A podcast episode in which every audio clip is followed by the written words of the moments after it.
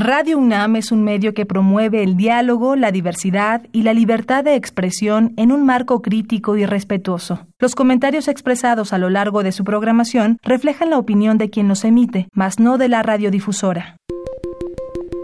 Hipócrates 2.0 Nutrición. Bioética. Estrés. Vacunación. Salud. El Programa Universitario de Investigación en Salud y Radio UNAM presentan Hipócrates 2.0. Investigación y vanguardia en salud.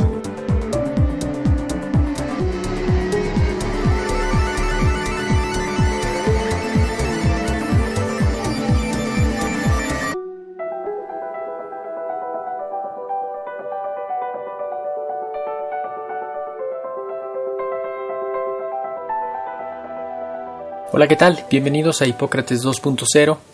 Yo soy Mauricio Rodríguez y como cada semana pues les agradezco que nos estén escuchando aquí en Radio UNAM. En el programa de hoy vamos a platicar sobre un tema fundamental también en la epidemia de COVID-19 que es el uso de los cubrebocas. Y para ello invitamos a David Rodríguez Marín que es ingeniero químico, es, el primer ingeniero que viene a este programa.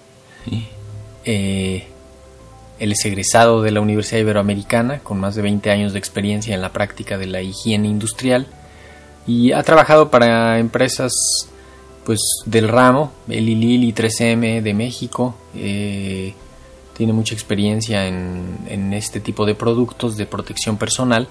Actualmente es subdirector de análisis ambiental, que es un laboratorio acreditado de higiene industrial y además es vicepresidente de la Asociación Mexicana de Higiene Industrial. Así que, pues primero que nada, David, muchísimas gracias por aceptar la invitación a Hipócrates 2.0. Bienvenido. Muchas gracias, Mauricio. Al contrario, un gusto para mí eh, estar con ustedes esta noche. Oye, David, creo que lo primero que podríamos hacer es poner el contexto de los cubrebocas. ¿Para qué tanto se usan? ¿Desde cuándo se usan? ¿En qué contextos? Un poco para ir aterrizándolo hacia hacia las enfermedades, hacia la prevención de epidemias como esta. Correcto. Bueno, pues primero que nada, eh, hacer una diferencia significativa entre lo que nosotros conocemos como cubrebocas, ahorita vamos a hablar un poquito más acerca de ello, y los respiradores, que también son una clasificación que hoy día se está usando mucho en sobre todo en profesionales de cuidados para la salud. Seguramente han escuchado por ahí los famosos N95, ¿no? Que es una clasificación de respiradores, de equipos de protección personal que tienen la intención de cuidar las vías respiratorias de, las personas que lo usan. Y la verdad es que este tipo de dispositivos se han utilizado prácticamente desde principios del siglo pasado, ¿no? Por ahí hay registros eh, de algunos dispositivos que se usaban en minería, después se usaron de forma más eh, constante, digamos, en la Primera Guerra Mundial, utilizaron muchas armas químicas y gracias a esas armas químicas también hubo desarrollo de este tipo de, equipos de protección, ¿no? Y hablando en particular de gente que se dedica a la parte de cuidados para la salud, pues prácticamente a principios también de este, este siglo, ¿no? Del año 2000, la Organización Mundial de la Salud, dentro de las recomendaciones para tratar algunas infecciones requiere el uso de eh, respiradores N95, ¿no? Obviamente también los, las mascarillas quirúrgicas o los cubrebocas, pues se han venido utilizando desde hace mucho tiempo por los profesionales de cuidados para la salud, ¿no? Incluso en el contexto de la contaminación ambiental, ¿no? En, en los últimos años hubo un crecimiento importante de productos para la protección en las ciudades muy contaminadas, incluso para el uso cotidiano. Es correcto, cada vez estamos viendo que se está generalizando más el uso de este tipo de dispositivos, ¿no? Específicamente para la contaminación, pues no deja de ser un tema que tenemos que abordar de alguna u otra forma, ¿no? Algunos funcionan, algunos no, algunos tienen que ver con temas de mercadotecnia, digamos, ¿no? Algunos otros sí tienen que ver con un tema más técnico, científico, pero bueno, finalmente cada vez hay más interés por parte de la población en usar este tipo de dispositivos, ¿no? David, ¿podrías hablarnos sobre los tipos de cubrebocas? Incluso mencionar las diferencias entre cubrebocas y mascarillas, cubrebocas y respirador, de plano cubrebocas y tapabocas? Pues mira, hay, tres diferentes tipos. Yo lo clasificaría en tres diferentes grupos. El Centro de Control y Prevención de Enfermedades de los Estados Unidos de Norteamérica, a principios de abril puso un término que se me hace muy interesante, le llama cubiertas faciales de tela, que es básicamente lo que nosotros conocemos como los cubrebocas caseros, ¿no? una pieza que te cubre la nariz y la boca fabricada de alguna tela. Eh, es, es, complicado y ha estado cambiando la información constantemente desde que estamos viviendo este tema de la pandemia. Luego de mascarillas quirúrgicas, que son los cubrebocas médicos, que históricamente se han utilizado en muchos hospitales, ¿no? En procedimientos médicos como cirugías también y que tienen ciertas características. Y finalmente están los respiradores N95, que su concepción inicial o su concepción original fue para la industria en general, ¿no? Sitios en donde tienes contaminantes dispersos en el medio ambiente como una mina, por ejemplo, un sitio de construcción, ¿no? Esos son yo creo que los tres principales grupos de este tipo de dispositivos. Que en resumen son los cubrebocas caseros. Correcto. Los cubrebocas de uso médico y los cubrebocas industriales, ¿no? Correcto, ese es muy buena, muy buen resumen. David, para las enfermedades respiratorias, para las epidemias como esta, ¿Tú qué dices que será lo mejor? Mira, inicialmente las autoridades sanitarias, incluyendo la Secretaría de Salud, han publicado y recomendado el uso de respiradores tipo N95 para personal que esté en contacto directo con personas contagiadas, en este caso de, de COVID-19, ¿no? El problema o el gran problema que hoy día hay, no solamente en México, sino a nivel mundial, es que hay una falta de este tipo de insumos, ¿no? Porque realmente es una máscara desechable, digamos, un respirador N95 tiene una concepción para usarse y desecharse posteriormente, ¿no?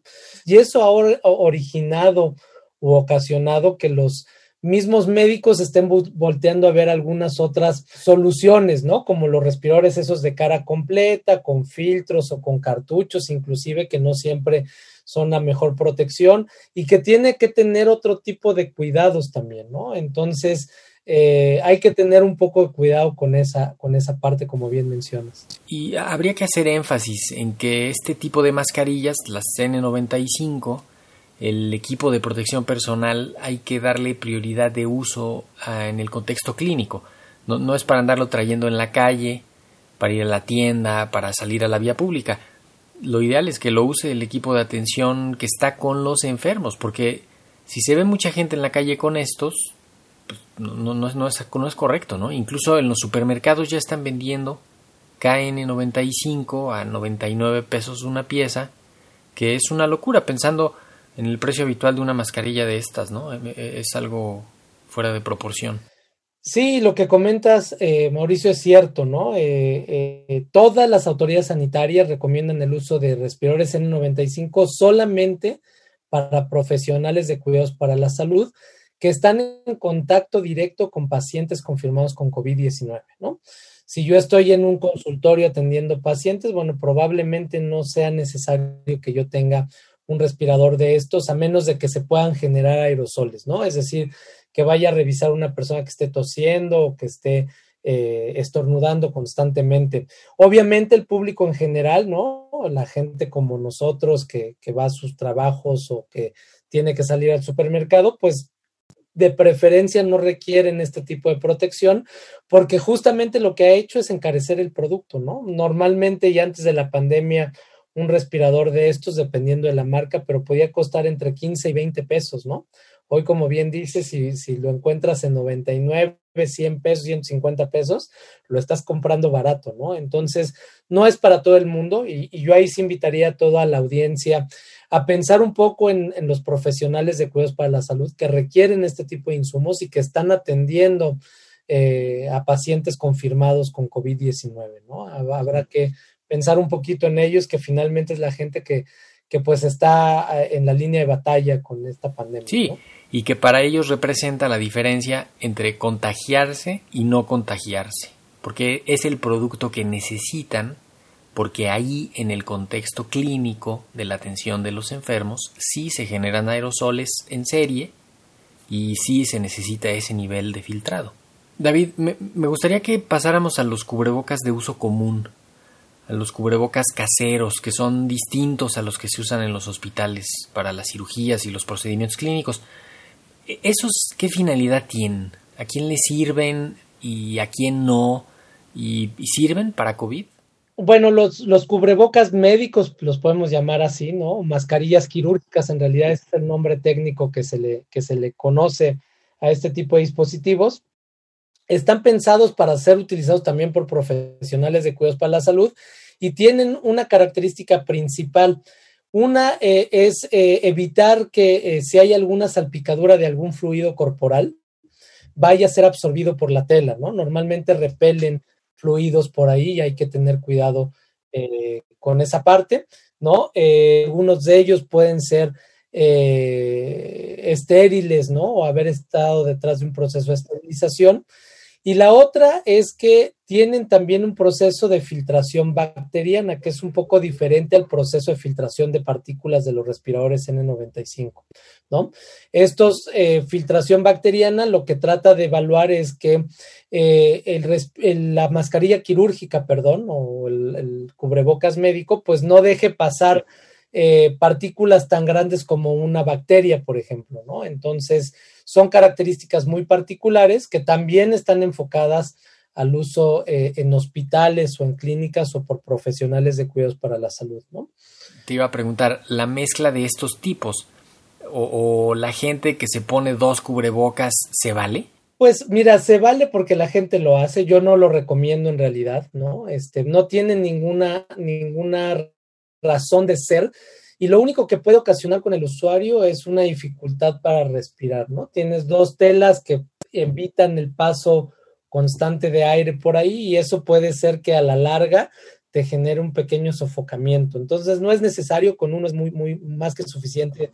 Eh, en la medida de lo posible, sobre todo los, las mascarillas quirúrgicas o los cubrebocas médicos, digamos, eh, la idea también es desecharlos después del uso, si es que es posible, ¿no? Porque otra vez estamos ante una situación muy particular, ¿no? Pero este, si lo puedes hacer, adelante, y si no, pues hay que tener ciertos eh, cuidados para, para manipular el, el, cubrebocas después de que llegamos a casa, ¿no? Pues lo primero, de, lo primero que hay que hacer es lavarse las manos, ¿no? Este, si yo voy a quitarme o a colocarme la, la, mascarilla o el cubrebocas, lo primero que tengo que hacer es asegurarme que mis manos estén completamente limpias. ¿Por qué? Porque normalmente tocamos muchas superficies que pueden estar contaminadas y recuerda que una eh, parte importante de, de, contagio puede ser tocarnos la nariz o eh, tocarnos eh, la cara con las manos sucias, ¿no? Entonces, muy importante tener en consideración que las manos deben de estar siempre limpias cuando vamos a tocar eh, esta, esta, pieza. La otra eh, parte importante es que eh, si lo vamos a volver a reutilizar, tratemos de almacenarlo, guardarlo en una bolsa de papel. ¿Por qué? Porque cuando nosotros lo utilizamos, normalmente exhalamos vapor de agua también, ¿no? Dentro de nuestra misma exhalación generamos un poco de vapor de agua y ese, ese vapor de agua se puede quedar impregnado en, en la mascarilla y si lo guardamos en una bolsa de plástico, eso se va a condensar y después va a oler feo, ¿no? Entonces, en la medida de lo posible, una bolsa de papel es más que suficiente no dejarlo sobre superficies que no sabemos si están limpias, ¿no? En la, en la medida de lo posible, no dejarlo en las superficies eh, contaminadas. Y otra parte muy importante, utilizarlo del mismo lado, es decir, saber, ¿no? Cuál de los lados va pegados a la cara, que suena muy, muy, muy bobo, pero finalmente es, es algo que normalmente no pensamos, ¿no? Normalmente vamos y lo dejamos en un perchero o colgado en alguna parte, ¿no? Lo ideal es guardarlo en una bolsa de plástico para evitar que se pueda llegar a contaminar, ¿no? Eh, me ha tocado ver, por ejemplo, eh, personas que dejan dos o tres cubrebocas. De papel, ¿no? Una bolsa de papel, perdóname, perdóname, una bolsa de, papel, mil disculpas, yo, yo me, me equivoqué. Sí, porque se condensa y huele feo y le crecen las bacterias y cuando te lo pongas. Sí, en una bolsa de papel. ¿No? Este, más que suficiente, ¿no? Me ha tocado ver cubrebocas, eh, por ejemplo, el, de la el del papá, el de la mamá y los hijos pegados uno detrás de otro, ¿no? Y bueno, pues eso puede ser que se contaminen también los, los cubrebocas, entonces hay que tener mucho cuidado con eso. Y si son lavables, esto debería ser lavado día con día, ¿no? ¿Cómo lavarlo? Agua y jabón neutro si es posible lavarlo con, un ciclo de temperatura alta o con agua caliente, mucho mejor porque eso ayuda también a inactivar el virus. ¿no? Esas serían mis recomendaciones respecto a los reutilizables, ¿no? David, creo que ahora ya hay mucha oferta. Va uno y ve en los semáforos, en la entrada del metro, en la calle. Se venden cubrebocas de todos tipos por todos lados. ¿En, en qué recomiendas fijarse a la hora de comprar uno de estos? ¿Qué le, ¿Qué le dirías a la gente que va a comprar un cubrebocas? Bueno, lo primero eh, que yo le recomendaría es tener cuidado en el sitio en donde lo compras, ¿no? En el metro o en la calle probablemente pues se usa una tela común y corriente, ¿no? Que no tiene ningún tipo de aprobación ni nada. En la medida de lo posible buscar cubrebocas médicos, si es que es posible encontrarlos, ¿no? Aquí hay de una, de dos, de tres capas, este, termosellados, bueno, eh, esas son características del producto, pero este tipo de materiales normalmente son materiales no tejidos, no telas desechables, por así decirlo, ¿no? En donde tienen esa resistencia a fluidos corporales. Entonces, esa sería mi primera recomendación. Si van a comprar un cubrebocas o van a hacer también, porque hay mucha gente que los hace en casa, ¿no? A través de, una tela, está bien, siempre y cuando, eh, como bien dices, pues los laven antes de utilizarlo, ¿no? Y que recuerden lavarlo constantemente, también es, es muy importante. Eh, uno de los temas que hay con los cubrebocas caseros, ¿no? Este, con los que nosotros fabricamos con tela, es que eh, estos cubrebocas no nos, no nos protegen a nosotros de inhalar partículas que están en el medio ambiente protegen a los demás de que nosotros generemos un aerosol que puede contaminarlos o que los puede, en este caso, contagiar a través del estornudo, la tos o inclusive hablar, ¿no? Esa es la, idea principal de este tipo de, de dispositivos, evitar que nosotros generemos esas pequeñas gotas que pudiesen llegar a contener. Pero como quiera, sí detienen las gotas grandes, ¿no? Detienen, correcto, detienen las gotas grandes y la idea es eh, utilizarlo como un complemento de otras medidas de prevención como el distanciamiento social o la sana distancia, ¿no?